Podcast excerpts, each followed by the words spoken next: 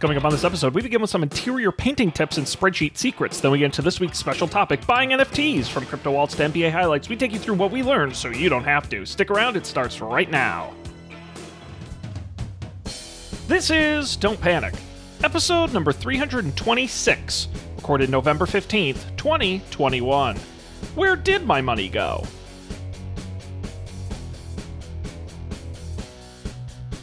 Hello, everybody. Welcome to this episode of Don't Panic, the technology podcast on gadgets, the internet, and you. I am Sean Jennings, joined as always by a couple of uh, non fungible friends. It is Colby Rabidou and Dan Miller. Good evening.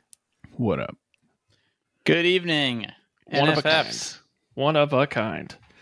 Uh, I was trying to come up with an acronym like, like what could NFT stand for? Where it's like nice friends, totally. But I could I couldn't really come up with a good acronym.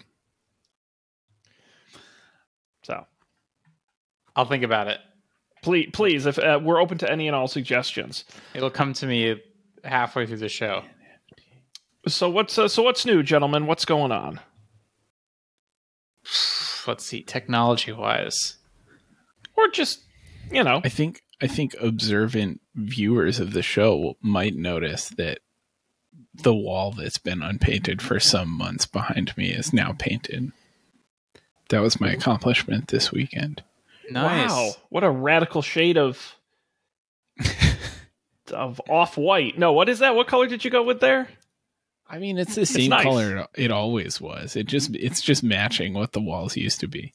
It's kind of like bluish. it's like a bluish off white. It doesn't look bluish right now, but like in the daytime, that's what it it looks bluish to me. Does it have one of those brand colors?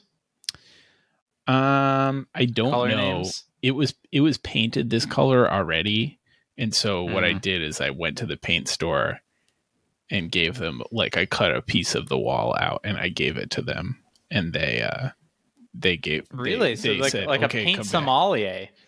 Yeah, well, apparently they have a machine that does this now. The, the color match is incredible. They will match. Yeah. You can even hand them like fabric and stuff. They'll match any color. It's incredible. Your own custom. What? The problem with the custom color, though, I learned because I tried this gimmick, is it works the first time, but then if like three or four years from now, they can't guarantee they can match the color in the future. Because if it's like a name, they have a recipe in a computer somewhere. But for your custom color, you're kind of like, we'll Yeah. try.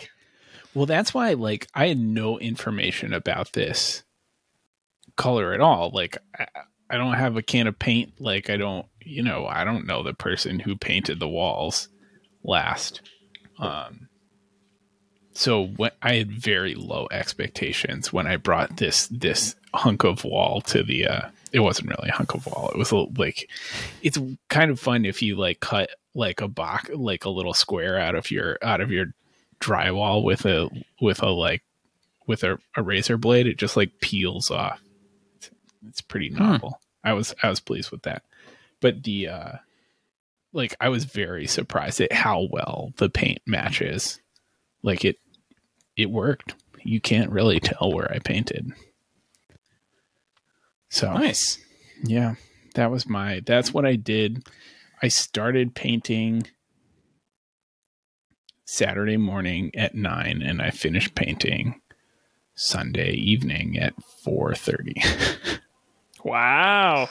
Now, are you? How, how do you do your detail work? Are you a tape guy? Did you tape off the room? so so I had to do like I had to paint all the places where my windows were replaced. And so I start I it, this took me 3 separate weekends because there's nowhere to put my stuff. Like I couldn't I couldn't do it all at the same time because I had to move things away and in in the the process of moving away required me to fill in the other room.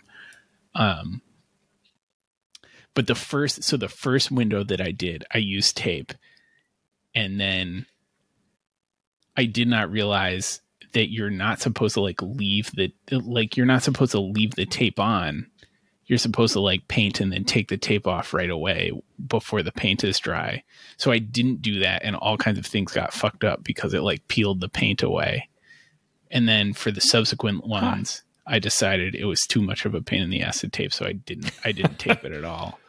Um and I tried to be strategic about painting the white parts uh, after the blue parts but mostly I was just very uh, careful, or I tried to be very careful. Yeah.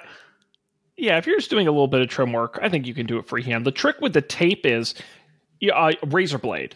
If it dries, you can just take a razor blade and cut it where the tape meets the wall and it won't peel off all the paint. But Nice. um yeah, I'm a big I'm I feel like I'm better at taping than I am at painting. Like I'm I'm really good at like getting those really clean lines with the tape. And so I tape the shit out of everything because I know if I don't there's going to be paint everywhere. Right. See, Sean, I feel like you and I might be a, a painting uh painting Hey. power couple. You could start an HGTV show. I like this. Tape and paint with Sean Uh, and you, Colby. could, you could get in arguments and have like little fun antics. no, that we need more tape. No, we need more paint. That'd be cool. Yeah. No, the Yeah. the one part of painting I have never. I this is, I swear it's not me trying trying to ba- brag, but I do actually like painting walls. I don't know, I find it fun. But the one part of painting I could never really get a handle on is where the wall meets the ceiling, because you can't. And I have all like uh, popcorn textured ceilings, so you can't really tape it. So you've really just got to go in freehand. And I've tried every like gimmicky tool and edger, and they never work. And you just got to go. And I fuck it up every time. That sounds annoying. One thing I I well, I read this online and then I tried it and it seemed to be the case, but like it, there are like different stiffnesses of brushes and Mm. like the firmer the brush the the easier it is to do like edges, which I found to be that seems to be the case. Like if if you like with the firm like the firm brush, it's easy to get it to just like like you push it into the corner and just like drag it along and it does the thing. Yeah, you can even do it with those like foam brushes that aren't the bristles but are actually the chunky foam, and those will give you a really clean edge too. Yeah. It's another episode of the Don't Panic Home Improvement Hour. Come on, it writes itself. It writes itself. The thing I was really worried about was doing like the corners cuz like I painted the inside of the window frame that is white and that's that's plaster and then the outside that is blue and I don't know. Like I like Googled this one time, and th- there were all kinds of YouTube people like talking about how like oh you have to be super careful with the brush and do it this way. But I bought these like these like little like three inch rollers, and they worked like perfectly. Like all you did was just roll it up, and it was like it looks awesome. It's crazy.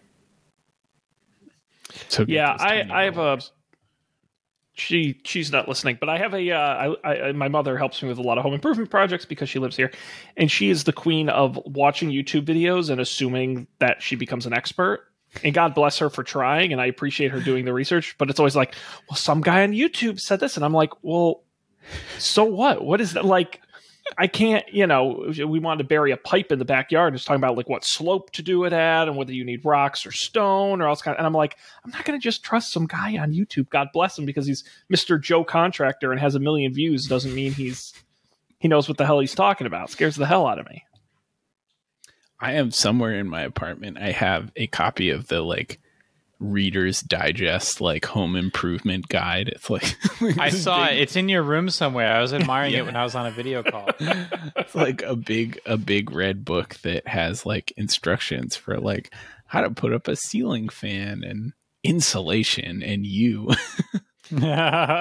It's actually funny you mentioned that. And this is why no one should listen to our home improvement advice. But I actually have a fan in my house that I installed myself. And when you turn it on, fan.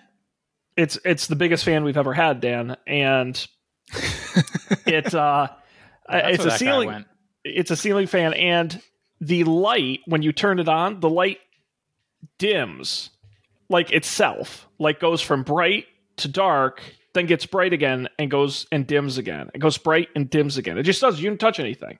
It just is doing it. I don't know what I did wrong, so I got to take it down and rewire it. That's crazy. Never seen it before, but um, don't don't know how I screwed that up. But that'll be fun to fix. Uh, now, Dan, you were uh, speaking of things for the home. You were talking about uh, some drastic changes to your streaming subscriptions. Oh yes. I I don't know. Thinking of getting rid of uh, Netflix, but as I was because I don't watch anything on it except Great British Bake Off, and I think that's almost over. Um. So, but Lena is super into these Korean dramas. Um. Hmm. So I think Netflix has a lot of those. But she's done. She it hasn't found a new one yet. She's just rewatching one over and over again. So maybe Mhm. now is a good time to, to shut it off before before we find another obsession. Yeah, that's the problem I always have with streaming services is I haven't watched anything on Netflix in a while, but it's there when I'm ready to go back. I guess I'm just too lazy to go through the process of resubscribing. This happened to me. I had Discovery Plus for a while. And Discovery Plus. yes, which is all like um, Discovery Channel, TLC, Food Network, HGTV, all of their channels. Um, and there's really good stuff on there. But I hadn't watched it for like two or three months and I was paying for it and I was going to go cancel it. And then I found um, the show I'm currently watching, which I do recommend. It's fun. It's called it's from Animal Planet, which is one of their channels. It's called The Zoo. And it's basically a documentary crew goes behind the scenes. There's a couple seasons at the San Diego Zoo and a couple seasons at the Bronx Zoo. And um, you learn all about how they take care of the animals and all kinds of It's very interesting. And so now I'm like, now I'm using it and paying for it.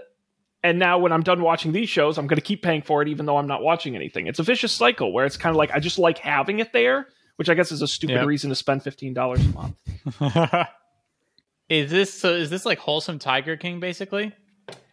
Yeah, so in a legitimate zoo. But you're always like, oh, how do you like do a root canal on a tiger? Like you ever, Hmm. you know, it's like or like how do you how do you train an elephant?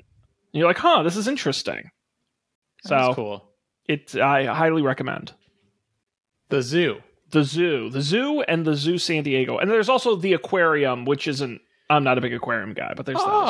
Oh, what about the seals though? The seals look like fun. The seals are fun and they ha- do a lot of you do they show how they dive and how they you know they have to draw blood from a whale shark but like while it's swimming underwater like it's it is Yeah. really interesting Oh, I'm more interested in the aquarium because I can imagine how you, you know, tr- you know, treat a, a tiger for a disease. You just sedate it and you, you know, go over there and do what you got to do. no But in the water, that sounds like another level. Is that one called the aquarium? yeah it's the aquarium it's the georgia uh, aquarium which is the largest uh, in the hemisphere and so Ah. they follow all the different but it's it's you know all the same things of just the logistics is what fascinates me. I love me logistics. Oh, then you're gonna you're gonna love these because it's literally like the San Diego specifically. Their policy is there's always a barrier between the people and and the animals when they're working with them for the people's safety. That's okay. Yeah. Oh, So- the, the employees or the Right. visitors? Well, I guess both, but but the employees as well. But then you're like, well, then how do they like move animals around and how do they feed them and how do they? And it's just so fascinating to watch all the little tips and tricks and things they've learned over the years. So anyway, that's, That's my cool. That's my plug, my early plug. But anyway, so that's so now I have Discovery Plus. I'm gonna watch these shows, and it's it's that thing where they just sit around waiting, cl- pinging my credit card every month. I should cancel Netflix. I agree. I haven't watched anything on Netflix in quite a while. Actually, you just reminded me of a question I have for the group. Um, I've been making over the past year. I've made a lot of non-work related spreadsheets, like infinitely more than I have previously. And for my non-work related spreadsheets, one thing I often find myself wanting to include is a picture, because it's often like comparing things that we're going to buy that come down to visual preference, right? Which one do you prefer? Mm. You know, this chair or that chair? Or like, you know, apartments where it's nice to have a photo of the floor plan, it's nice to have a photo of like a map of the neighborhood. And I haven't found a spreadsheet tool that handles photos really well. Google Maps or Google Sheets finally added photo support, which it didn't have until recently, but it's literally exactly what you think it would be. It's like you you paste the photo into a cell and it comes up super tiny and if you want to make it bigger, you have to make the cell gigantic. Right. Um, Airtable supports photos but they're by you can't make them big. They're just small, and you can click on them and make them bigger. But it doesn't help to like look at them visually. Is there a spreadsheet app that does a good job with photos? Have you tried Notion? I have not tried Notion for this. No. Huh. There so admittedly I've not tried to use Notion for this in a long time, so I don't I don't know what it's like today. But when I was looking for apartments, I used no, like Notion as my spreadsheet thing. And huh.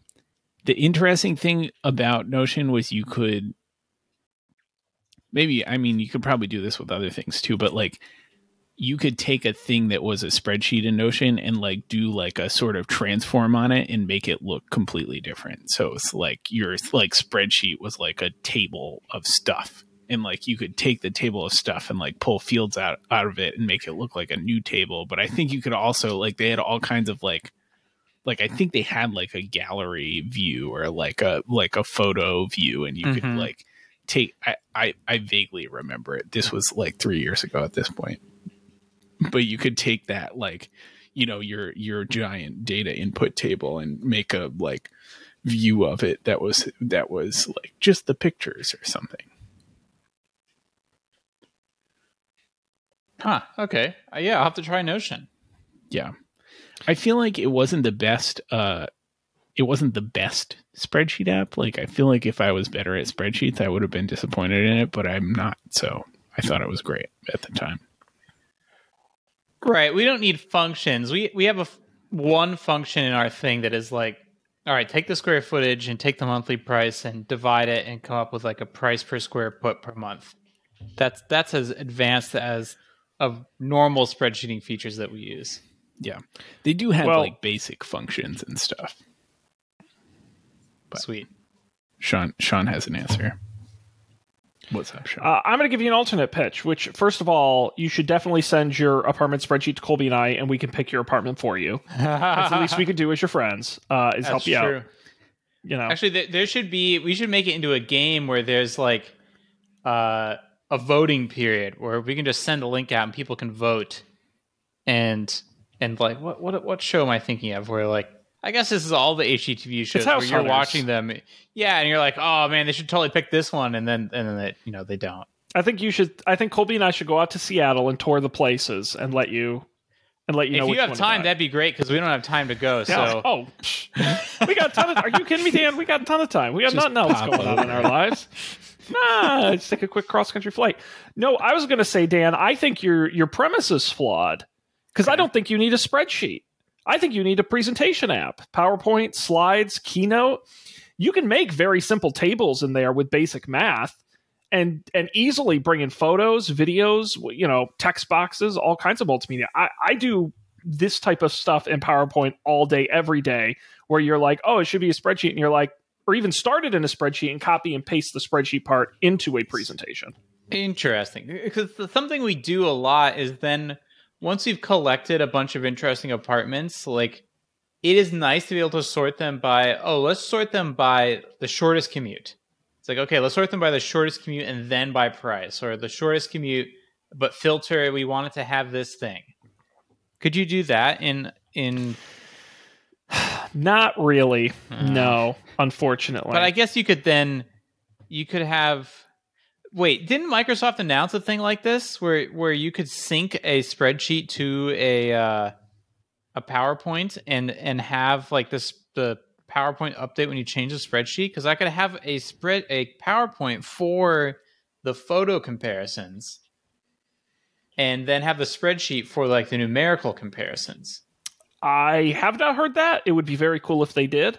I thought um, we talked about it on the show. You'll have to let me blocks or something. What am I thinking of? Yeah, one of their um, Microsoft Office Live blocks. Fluid Office. There we go.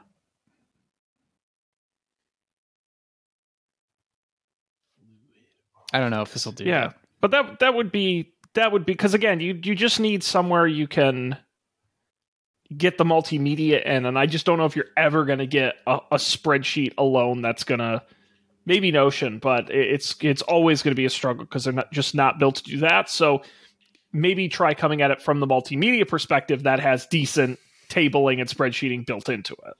Yeah. All right. I like it. Then you could Thank put the PowerPoint on just in the background, like ambiently, and you could see like Right. maybe you'll just like realize We could make it the screensaver of the is right Apple one. TV. Perfect. Yeah, and you can do those cool transitions where like the photos come in and explode or whatever. They like spin Man, around I a whole haven't made one of those in so long.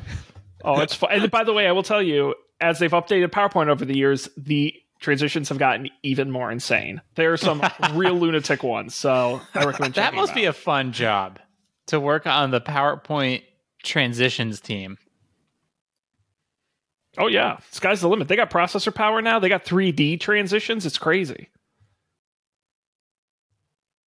Amazing. I wonder if they have AI transitions. Oh, that would be good. Like like where it's aware of the context in the slide and generates a transition based on what's in it. Yes. Incredible. Well, K- Keynote has this where, um, this is how I make spreadsheet or spreadsheets, Cut presentations a lot. I start with a slide, and when I'm explaining like a concept with a bunch of squares or or pictures and stuff, I'm copy pasting them between the slides. Like, all right, now let's add this component, and right. you know, this is how this works. And Keynote has a thing called smart transitions, I think, where it knows which things are the same and and it can like do a transition where those things just animate over to their new location, which is super cool. Yeah. Everyone knows remember the innovations are in presentations these days. Yep. Well, good. Well, hopefully that's helpful. You'll have to report back on your findings. I will. Thank you. I'm gonna yeah, try Notion and then maybe if that if that doesn't work, we'll try just having a separate image repository. Cool. Very cool. Well, guys, we've got a, uh, a special topic tonight. Are you excited? Yes. help. Oh no! I need I need help too. Oh no! Oh no! Last week I thought I was all set, and now you're less set than you were. and now I'm less set. Oh lord! Not But great. we can we can talk about it. We can let's get into it. Well, it's, it's it's not just about the destination; it's about the journey. So we decided right. a couple weeks ago uh, to do a special edition of Don't Panic with a uh, a task, if you will, a goal, an, an activity that the three of us would have to participate in. We decided that each of us would have to buy an NFT and report back on our experience here at the show. It sounds like it was a bit of a mixed bag. Um, at minimum, I hope we all own some digital goods. Does anyone want to go first about their experience? Well, how will I go first? Because I feel like I made the least progress. okay, we'll find out. So- okay. Yeah. Okay. I will admit I did not. I looked at some NFTs briefly this morning, and then I forgot about it until like forty minutes before the show. And so, forty minutes before the show, I went on. I was browsing around OpenSea because Open Sea, like the ocean sea, uh, Yep. because that was where some Coinbase blog post told me I should buy NFTs. Um, and I found an NFT that I wanted to purchase, and so I clicked buy. And it told me I had to sign in with, with my wallet.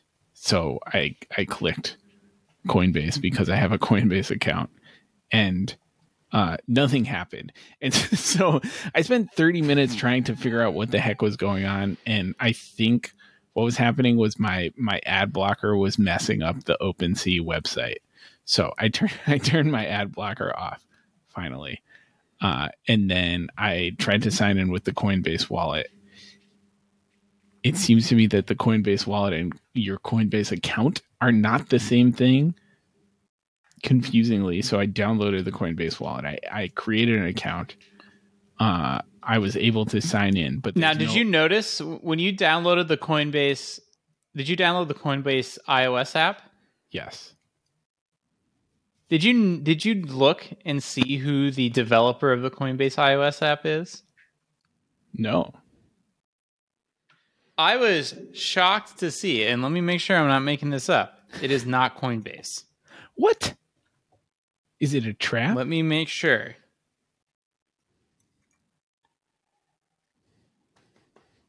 Yeah. Okay, yeah, I'm not crazy. You go to the Coinbase app. I don't know if you can see that. Mm-hmm. And it says Yeah. Coinbase. yeah. You go to the Coinbase wallet app. It says Toshi. Oh. Oh no. Uh, but then it changes the crypto wallet dash Bitcoin and more. So Colby, you and I followed a very similar path. Um, everything that you did, you just described, I also did. Uh, right. and that that was this was one of my big like what the fuck moments was. Is this the Coinbase app? It's number ten app in finance. This Coinbase wallet by Toshi. Um, Toshi. The developer Toshi indicated that the app's privacy practices may include blah blah blah. You're like, yeah, who is Toshi? Toshi Holdings Ltd. Copyright, copyright 2019 Coinbase Wallet. I'm like, what is Coinbase Wallet? Anyways, continue. So, yeah, so I got I got the Coinbase wallet by Toshi apparently. Uh I went back to OpenSea. I logged into the Coinbase wallet and it said you don't have any currency which was confusing to me at the time because I have Coinbase. I have, have currency in Coinbase. Um, but it was not available to me. So first I tried first it had a thing there was a button that said buy with a credit card and I said oh, I clicked on that button to see what would happen and it brought me to a thing called MoonPay which seemed weird and it it Wow, that's offered so interesting. I didn't get that at all. I pressed the same button.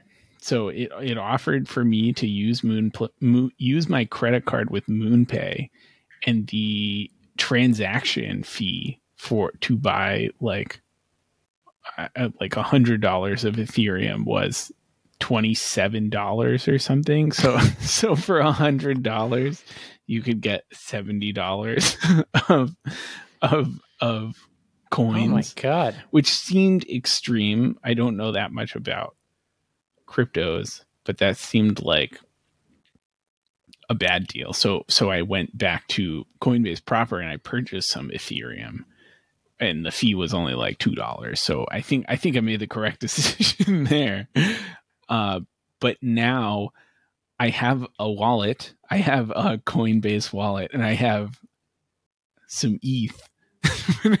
I can't Wow. it's not in my wallet, so I don't know what to do. Oh, maybe that's my problem. Do you know what to do, Sean? I don't. You just said I have no idea what you're talking about. I'm totally lost. That went way over my head. There's a reason why I picked the NFT marketplace I did. It's because I didn't have to use cryptocurrency to buy the shit. So, uh, no, I I have no. All you got me thinking of is how hard would it be to create a don't panic coin? Because it seems like, it anyone can do it. hard. Yeah, there's a lot of garbage on. So the thing I really wanted to buy is like, I don't understand what these are. I'm sure it's just a scam, but there are like Ethereum like domains, and I wanted I wanted to buy don't panic.eth Ah, for the Oh. show, but it's like it's like 10 Ethereum, which is like 30 grand. So Yeah, that's a lot. I don't even know what it is. Uh, I will point out that so I went to OpenSea, which I hadn't heard of, um, and I'm looking at the art that's available for sale, and this is without a doubt some of the worst art I've ever seen in my entire life. I mean, it is truly, and I try not to be like one an artsy fartsy art critic. I really am not, but I mean, this is true trash. Yeah, no, you're not wrong. Like, like if you're gonna do it, at least make it pleasant to look at. This is like a third grader made it. It seems to me like browsing browsing the OpenSea. It seems like a lot of the art is like like uh like algorithmically generated like there are this many possibilities for this art, and it there's a computer Yes. that just spits these things out uh, for zero zero dollars. Well, that's what's crazy is some of these are very um some of these are like not cheap. Like thousands of dollars for bad art. Bad art. So basically Colby to sum it up, you did buy some coin, Yep. Yep. I got some ETH. but but you smart so if anything you may have done better because we'll find out if investing in ethereum coin is actually a better investment Better than than investing in an actual nft this might work out for you Yeah, I guess it could be good. I don't know. I like really want it. I maybe I'll still buy something, but like I haven't I haven't successfully purchased anything yet. It's the moral of the story. Well, I, I have lots of opinions on all of this coin NFT nonsense, but Dan, how, how did uh, how did you do? Were you able to buy something? No, so I did everything Colby just did. Um, with the, I went down a couple other wallets rabbit holes because Coinbase wallet is not the wallet that they recommended. And I remember when I was like, oh, you know, sure, I'll use MetaMask or whatever. Sure, whatever you think is good.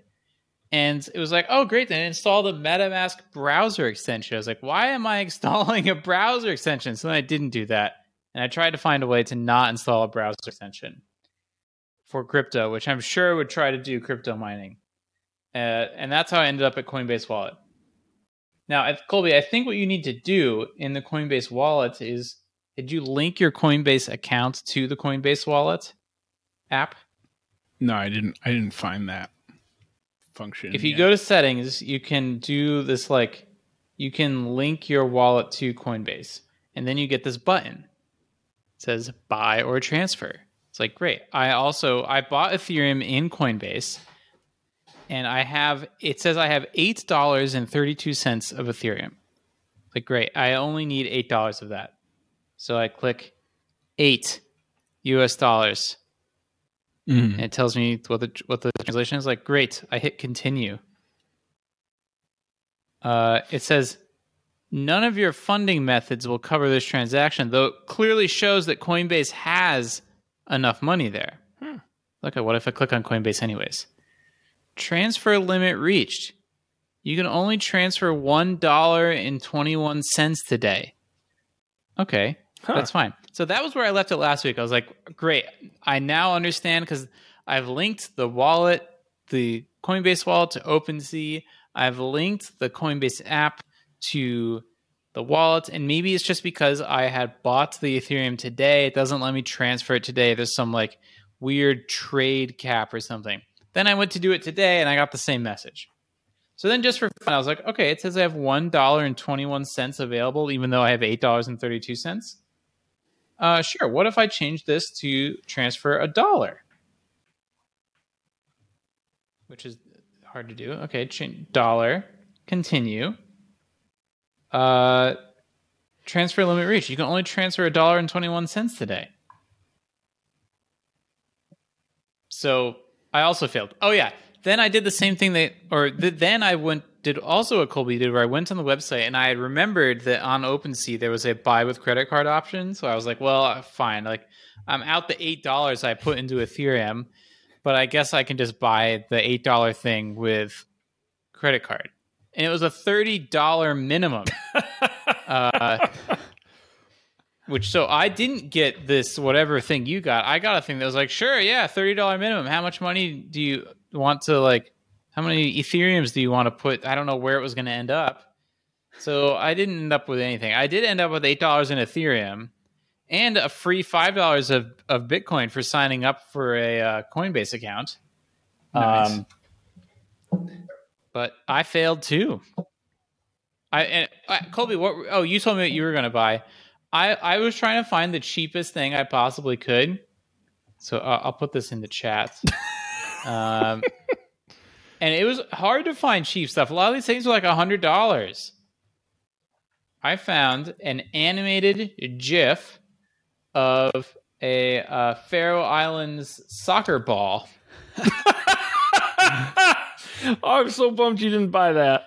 Definitely computer generated. Glare from spotlights. Faroe Islands football fan. Dynamic collectible pictures. Faroe That's- Islands will win. That's incredible. It's a GIF file, RGB resolution, 1280 by 720, 30 frames per second, 10 seconds, 300 frames.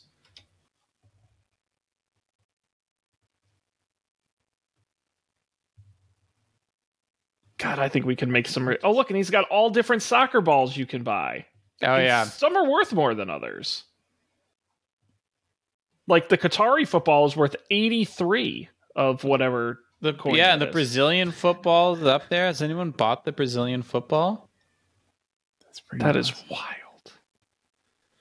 No, no one has purchased the Brazilian football.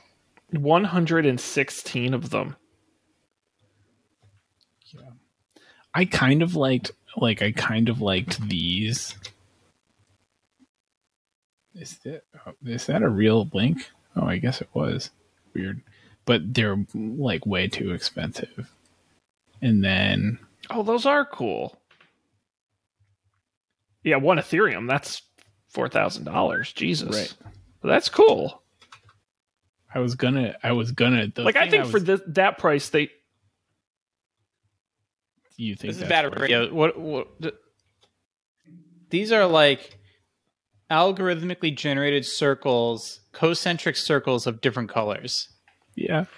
That's yeah, very we're at. abstract sort of. um yeah, the the now Colby, you just uh, did one that was sort of an uh, a drawing of a what it's called baby llama, but it's a little it's a little drawn llama. Um, but that's forty bucks. I mean, that's a lot for. Like I That feel like, like- at these prices, That was like the they should. cheapest thing I could find was like that that range in the in the like tens of dollars. But look at the detail of this llama, right? So in the description it says these 7,777 baby llamas are algorithmically generated with unique features. And it even says, like, this one has an orange body, 10% have that trait. It has a pink fur hat, 8% have this trait. It has rope glasses, 8 like this is weird. Yeah, it's interesting Oh, how many things weird. are algorithmically generated. Oh my god, look at all of these different llamas they have for sale. They do have a lot of llamas. They they have 10,000 10,000 unique llamas for sale. They said there were only At 40 bucks each, that's 7,700. $400,000. Some of them are more expensive. This is crazy. This is crazy. Now, can you tell how many sold? Uh, Or if you click on that person's name, does it show them oh, transferring? activity. Um, under activity, no. But this might just be the user account. Here, I'll, I'll poke around too. Yeah, this is a good. It's a cute llama Oh, Colby, the no. Yeah, so owned the, by E EC9BA2. yeah, someone the Colby, the one Oh, someone s- did buy it. Yeah, I was gonna say the one you specifically shared did sell, and now they've put it up for resale at actually a fraction of what they paid for it. That's interesting. I think I did notice that it it had been purchased. I didn't notice that you could see how much they paid for it. That's funny. It's all The man, it's all in the ledger. He, they paid fifty nine bucks, and now it's available for just about forty. Wow. Wait, so how do we? Who actually created this one? I'm confused. Was it Alex's brother? No, that's who I think bought it. That's who bought it. Oh, created by Baby Llama Club Deployer. Noise.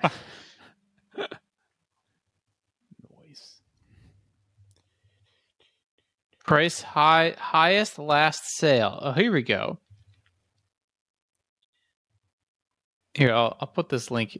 This is confusing and very poor radio. Well, um, I found a list of for the person who made this llama, their highest sales. They sold the Golden Angel llama for three Ethereum. Is that what that is? Actually, Yeah, it is.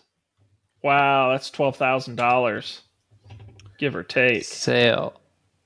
Yep. Oh Yeah. my god. Oh, there you go. Don't panic. Dot, dot ETH ten ether forty four thousand dollars, and it's had a Sounds bunch of good. owners. I don't. Yeah. Wait. What? So why does why has it been minted twice? That doesn't make sense, right? wow, so someone bought it. If I'm understanding this correctly, someone bought it for three dollars five months ago. The current owner. What? So did they get to set the price? Yeah, because they own it now. They bought it for three dollars. Should And the person make- before you could- that bought it for fifty one dollars. Wow. This is all an enormous scam. Yeah. Sh- should we make them an offer for like ten bucks or something? I, I mean, the worst they could do is say no. I'm gonna try it. But I'm just thinking all the different Ethereum uh, domains we could pick up. Could we even pay them though? Well, that's the question. That's true. That's the uh, Do you guys think we should buy mistaken.eth mistaken. or, Is it or cheap? gramp.eth? What are John uh, John Mayer.eth. We have to own it.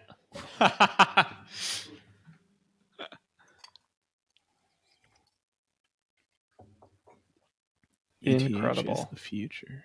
How about uh let's see. Words that end in ETH. Snaggleteeth. Snaggletee.eth. That's really well. They also do it where you can get like uh, a uh, an emoji, so it's like emoji of construction worker dot eth. Mm-hmm. These are wild. Does this mean? Oh my god! So I clicked the make an offer button on for don't panic.eth and I get this mm-hmm. dialog that says make an offer and then it says there's a an amount field with a drop down that lets you f- select from WETH, DAI, or USDC. And I can put an amount. And then it says at the bottom, the, the confirm button is like convert to ETH. ETH. Like what are what are these things? I have no idea. USD sounds a lot like US dollars. Well, there is a USD coin that's I not US that's dollars. I'm sorry. I Wow. don't think, I'm going to go by morningwood.eth if you don't mind. Pardon. me. um, but yeah, I think I, I if you can figure out how to do it, I'm happy to pitch in for the the offer on the domain. But I don't. we can, we don't can get if- up to 30 bucks. I don't. I don't know if we're going to win it, but maybe it's worth a shot. It's fine. Maybe I'll try later. It also it seems like I have to like give OpenSea money or something. Mm. Well, I'm sure OpenSea has to make money somehow. Yeah. John Mayer. Spoonerisms.eth. Now, could we just mint a domain name? Mm. We got to get uh, the Spoonerisms bot hosted on the blockchain, or better yet, let's just mint Spoonerisms, each Spoonerism itself. That actually, you know, that's not the worst idea ever. That's and we actually a auto really generate good like idea. ten thousand of them. And Colby's bot can just start minting things instead of tweeting. Right. I actually bet you could sell some of those. Like, I'm not even joking. and then I'll be rich. That's kind of like just literally like the words in like a JPEG. This is not a bad idea. I would be down for that. There's spooner.eth. Spooner.eth. That's good.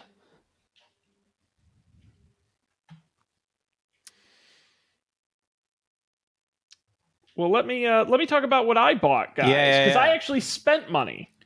Oh, I spent money. Well, I spent more money, which I, Okay. I I did not know how deep we were going to go into this. So I invested in uh, NBA Top Shot. So if you're not familiar, NBA Top Shot is like the for dummies version of NFT collecting, where the NBA has partnered with a company uh, called Dapper, uh, which is kind of powering the back end. I'm actually going to share my screen so you guys can see NBA Top Shot here. Uh, I'm at Sean Jen J E N N, uh, and this is my collection. Wow. And so what you buy on Top Shot is you buy moments. And those are your NFTs. So for example, I will show you I own this Jaylen Brown three pointer. And so you see the little highlight clip. I own that little clip of that three pointer. Now, there's a certain amount of each card minted. It's like trading cards. So here they minted 9,999 of this three pointer. I own number 4,300 okay. and they'll tell you, you know, it's it's nine thousand nine ninety nine. They'll, they'll show you how many are currently for sale, how many are hidden in packs that haven't been opened yet, um, and how many are unavailable for purchase. And so I own right now these seven in my collection. Now you get these by opening packs. Now there are no packs currently for sale I can buy, but every couple days or weeks they'll pop up. Hey, you buy a pack, and they're anywhere from a couple bucks to a bunch of money. And when you open it up, that's how you get your moments. You can also buy your moments in the marketplace. And you can see there's all kinds of one in here. Let's see if I can sort by the most expensive.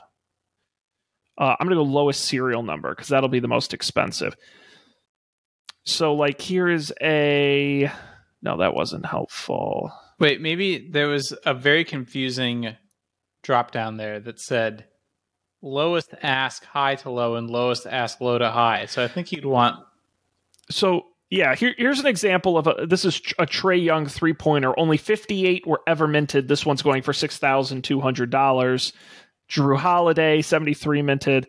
Seven thousand nine hundred ninety nine dollars and up. Here's a Giannis uh, from a legendary pack, nine thousand nine hundred ninety nine dollars. Now these are all oh I see. Are these dates when this happened? Yes, so you're buying like the highlight from an I would actual have expected some like older ones to be the uh the the more expensive ones. Yeah, it's not. To be honest, it's all about how rare it is and who the player is. Like LeBron James are always worth way more than players you haven't heard of. Right. But it's not even necessarily new versus old. It's about how many were minted. Um, that makes the like legendary, ultimate. There's rare, um, where you start to see then a couple hundred, couple thousand.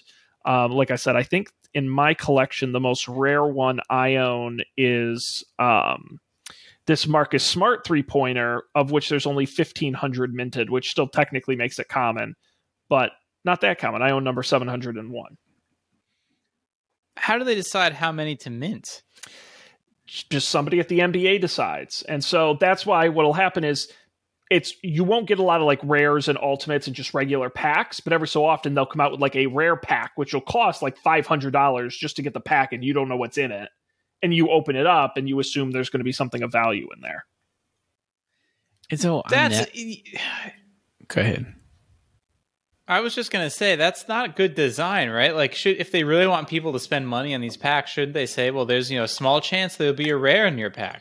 Well, that's and they do that, but it's they also want to be make more money on the upfront and be like, no, we're going to tell you some packs are better than others. Oh, sure.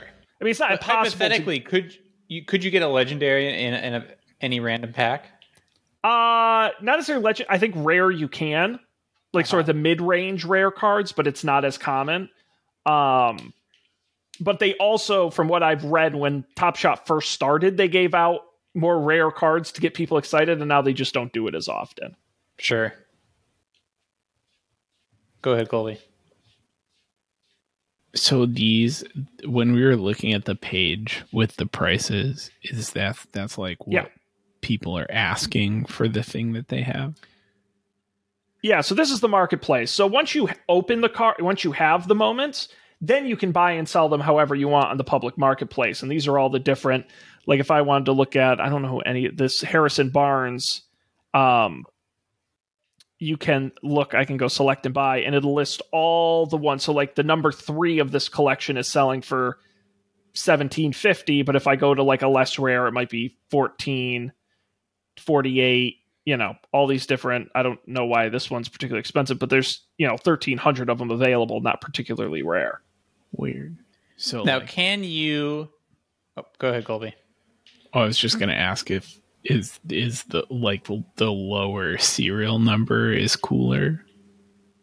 Absolutely. Yeah, lower is good. And then also like I've noticed like uh one, two, three, four or one thousand or some of the more Mhm. unique numbers will go for a little bit more. Um, but yeah, absolutely those low number ones are the most valuable, that sort of thing. Cool. Can you give someone one of your Top Shot cards? Yes, you can gift them. Absolutely. Okay. Now there's also challenges where you so can uh, you yes. could sell it not on their website then. no. Oh, You can gift it to someone within Top Shot or sell it within Top Shot, but it only ever lives within Top Shot. but what if I sold it on eBay and then the to the seller I gift the uh Uh I'm sure that goes against their terms of service, but yes, I suppose theoretically you can do that. because you know this kind of gets to the the Mark Zuckerberg metaverse thing where it's like, do you own this in Top Shot if you can't, you know, like could you just sell on eBay if you wanted to? Could you remove it from Top Shot? Um you can't ever as far as you can't take it off Top Shot because they own the blockchain that all of these are stored on. It's all it's all locked in and it's all exclusive. This is not public and open and accessible. I should point that out. What you make up in for like being able to easily buy these, you lose in it not being like an open transparent marketplace. Right. But you can I did I saw a little Ethereum thing symbol there. Yes. So you can buy in cryptocurrency, but you can also buy credit cards. So that that's what uh, that's what got me excited was they will just take normal money. Got it. So could you? I, I'm curious if you bought it with Ethereum, say, would they charge a fee? They do. They charge a platform fee regardless. That's like 10% or something on each transaction. Interesting. Yeah, no, no, no. They're making bank on this. No doubt about it. And so well, it's pretty much all profit. and this is where it circles back to our experiment with NFTs and what we think of them. And it's obviously a massive scam. And the only way to make money on it is to trade them so quickly and in bulk, like you would stocks or anything else. Um, and just doing it casually for fun will only ever lose you money. Uh, I am, a- admittedly, I started by buying one pack for nine dollars, and I was like, okay, I got a couple, and I'm like, well, I kind of have to experiment with Top Shot a little bit. I can't end there. Right now i'm in for like $130 and so i'm trying very i have a i, I got this rare rare-ish dwyane wade i'm trying to sell. And so i got a couple for sale. I'm hoping to recoup some of that. That would be exciting. um, that's that's my goal um, because i bought i thought i was doing a good job in buying some of these and i don't know if they were good investments or not. So i'm staking my future in these stupid nba highlights guys Wow. What is happening? Oh my god, I clicked to one of the other OpenSea alternatives and now like I keep getting Coinbase wallet pop-ups like connect your wallet to this website. It's upsetting. Also, No, okay, li- so lit- it's- literally, I, I'm always fascinated at ways people can take money and turn it into more money by doing nothing. And the fact that they keep inventing new ways to do that is absolutely incredible and just makes me more mad that I can't figure out how to do it. right. Makes You basically world- described New York City. I mean, that that's my takeaway. And it, and it pisses me off because I'm like, if, if I just knew like 20% more about cryptocurrencies, I feel like I could successfully buy and trade them enough to make a small profit, but I don't, and I won't ever. Unless No, because I, spoonerisms takes off. Well, that would be great, but that's you know, I I I did stocks for a while back in the day, and that only ever lost me money. oh, interesting. I I ended up I like slight I broke even, lost very little.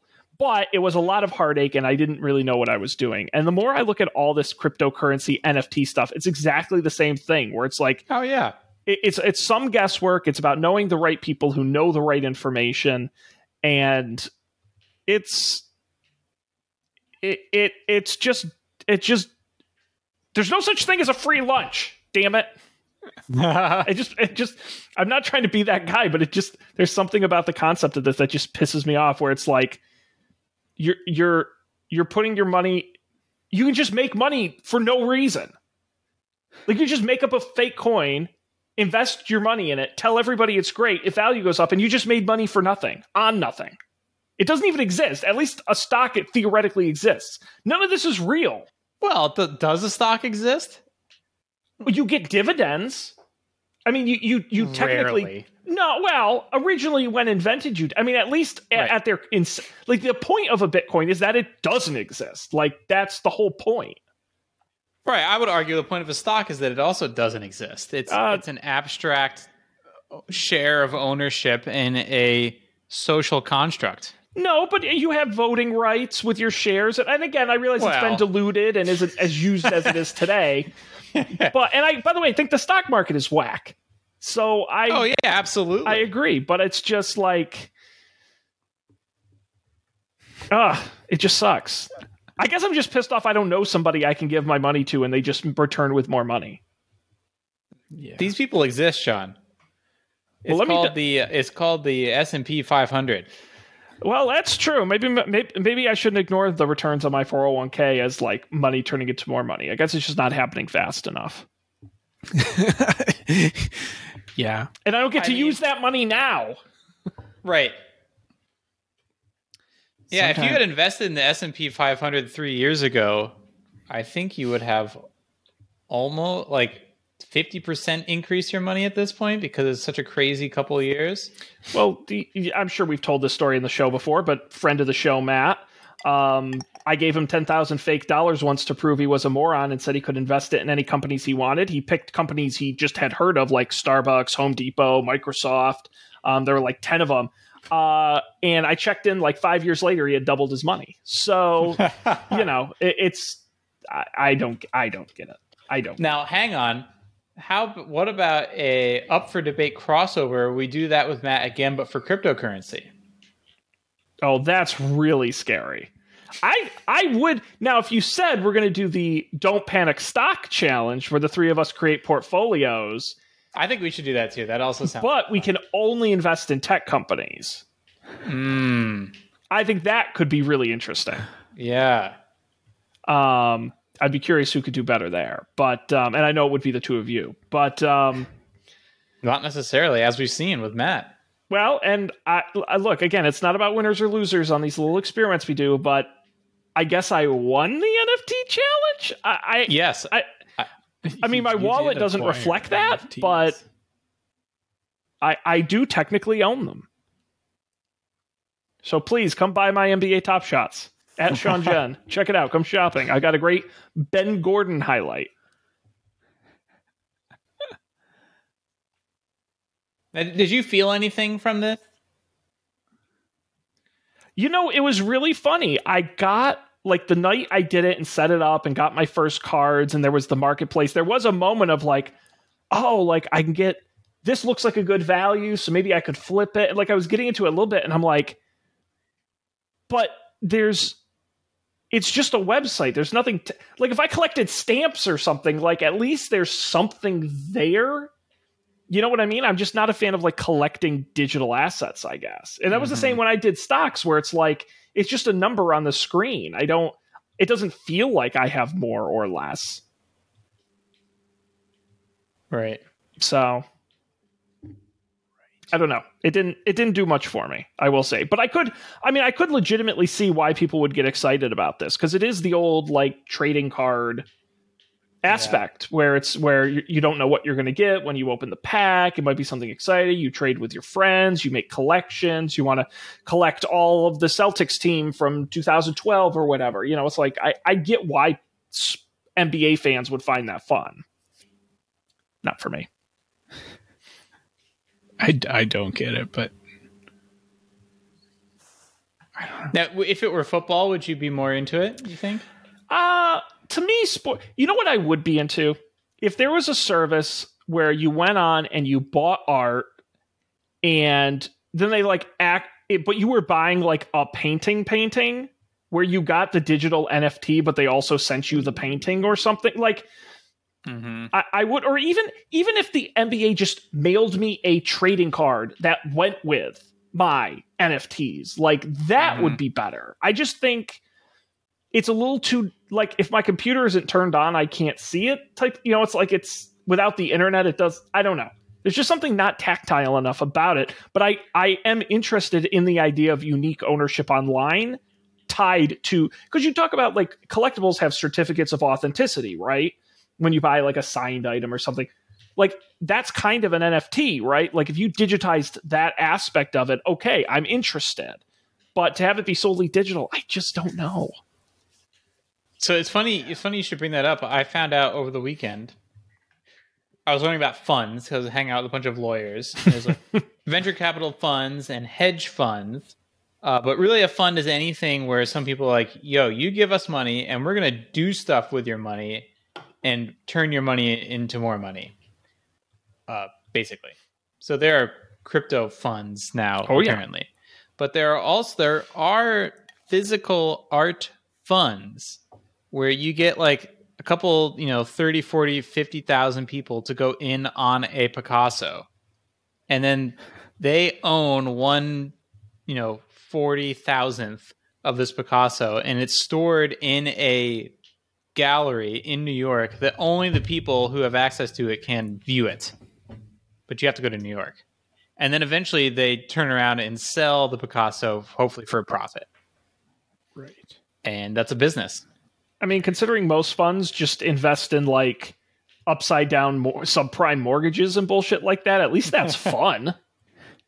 Yeah, I I would be yeah. I would rather invest in that than a cryptocurrency fund. mm-hmm.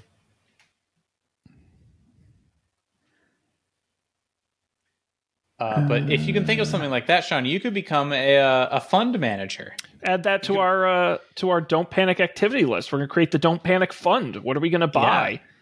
Well, first thing we would buy are those uh, uh, Patagonia vests. Mm, yes. we Yeah, we need we need a fund name. Yep. Eh, I, I, it's got to start with bridge or black and end with stone or water, Yes, but not be Bri- Bridgestone tires. Bridgestone Blackwater. Black Black Bridge Stonewater. Stonewater stone Blackbridge. water. There we go. I like that. And then or it has or named after some like gr- like terrifying gr- figure from Greek mythology or something. and we'll do what all these businesses do, or we'll use the fund to buy my NBA Top Shots off of me, and then we can s- flip that fund into something else. There you go, an NBA Top Shots fund.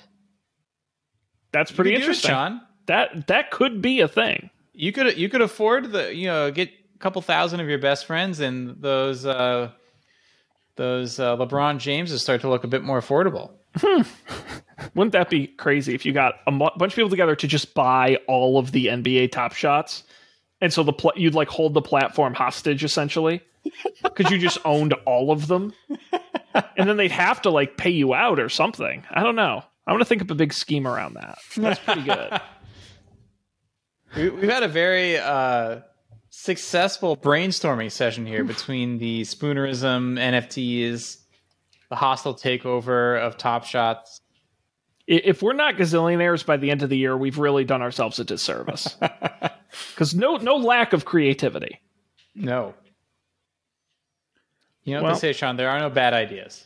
Nope, just ones that cost me money. Uh no, we're gonna see. Uh, I'm gonna check back. I'm gonna stay with NBA Top Shot because I'm invested now. I'm gonna. I will let you all know if I recoup any of my uh, any of my investment on these uh, moments. And, and if you have a you know a couple hundred thousand dollars burning a hole in your pocket, and you want to give it to Sean to invest on your behalf with a small management fee, uh, don't panic show at gmail.com. That's right. Our ret- returns are not guaranteed. Um, All We all are investment not FDIC involves insured. risk. yes, yes, yes, exactly. But past results do not uh, promise future success. Um, not even close. Conversely, past Oh. failures do not guarantee future failures, or do That's not right. preclu- preclude future success. and we have no track record at all, so anything's possible. That's right. It's only up or down. Um, what what what a fun what a successful experiment, guys. Good time. This was great. We'll have to think up another one for uh for the future. Um but next week I assume we'll be back to our regular tech news. Next week is Thanksgiving week. Yes. Maybe we'll talk a little Black Friday. We'll see if you guys have any Black Friday uh, shopping goals. We could do uh, Don't Panic tries to source uh, microcontrollers from Southeast Asia. Mm, now there's money. Now we're talking real money. Yeah. That's an investment I can get behind. We just buy like a hundred and fifty million dollar microchip manufacturing machine. It's a good you know, investment. you know people who build stuff, Sean. well, I know That's people who turn steel wire into screws. Right. It's kind of the same What, thing. what do they call it? Pioneer Valley? Is, is that is that what Central Mass is called? No. Am I making that up? Yes. Okay. Oh my god. Anyways, there's, there must be what what would uh, what would the politicians of Central Massachusetts want to call the Silicon Valley of Central Massachusetts? What would they want to call it? Uh, near Boston. That's usually how they refer to us. Hey, Boston. I was right. Is Pioneer, Pioneer Valley, is the colloquial and promotional name for the portion of the Connecticut River Valley that is in Massachusetts in the United States. Uh, well, there you go. Pioneer corresponds to Springfield County and oh wait, Springfield area, the seat of Hampden County. Uh, I live in Hampden County and work in Hampden County. And you didn't know about Pioneer Valley? Pioneer Valley. Well, there's the Pioneer, Pioneer, Valley, Valley, the Silicon Union. Valley of Central Massachusetts. Wow. Wow, you guys. Now's the time. Now's the time. The birthplace of the Merriam Webster Dictionary. Going to be Silicon Valley of uh, the East, the Northeast, New England, Massachusetts, Central Massachusetts, South Central Massachusetts. Well, the greater Springfield area. Well, Springfield mostly. Brilliant. Well, guys, um, as we as we uh, put a pin in it for this evening, I do want to let everyone out there know that uh, if you would like more Dan and Colby content, you've got to go over and check out Up for Debate. Uh, we just published a brand new episode for Sean Bember where these two guys came on over, joined Matt and I for the Great Cracker Taste Off. That's right, we tasted six kinds of crackers. Some of them we liked, some of them not so much. It's a great episode, a full review available wherever you get podcasts. Just search Up for Debate or check us- the video out on YouTube. Have you guys finished all your crackers yet? no. Not at all. I had one subsequent day of cracker binging, and then like m- my mouth was like destroyed from all the salt, and I I had to stop. I've, I've had a couple club crackers every night, but I still haven't gotten through one sleeve yet. So Well, I made mac and cheese over the weekend and topped it with some crushed Ritz crackers. It was delicious. that's such a good idea. And the funny thing is, I was making the mac and cheese anyway, and I just looked at my counter with a bunch of crackers. I'm like, shit, I'm gonna throw these on. So I get, get creative. I think now's the perfect time for Colby to get like a parrot or something to feed all these crackers to. That would easily solve the problem. That's true. it's not a bad idea. We're so good at problem solving. Yeah. Um, but uh, but that's going to do it for this episode. Of course, our website is don'tpanic.io. You can get there and check out all the deets, including where to subscribe on all the major podcast platforms. Of course, you can get a hold of us, don'tpanicshow at gmail.com, or tweet at us at Don't Panic Show. Uh, but that's going to do it here. So we're going to be back next Wednesday with a jam-packed, tech-filled episode. But until then, they're Colby and Dan. I'm Sean. Thanks for being here. We appreciate it as always, and we'll see you on another episode of Don't Panic.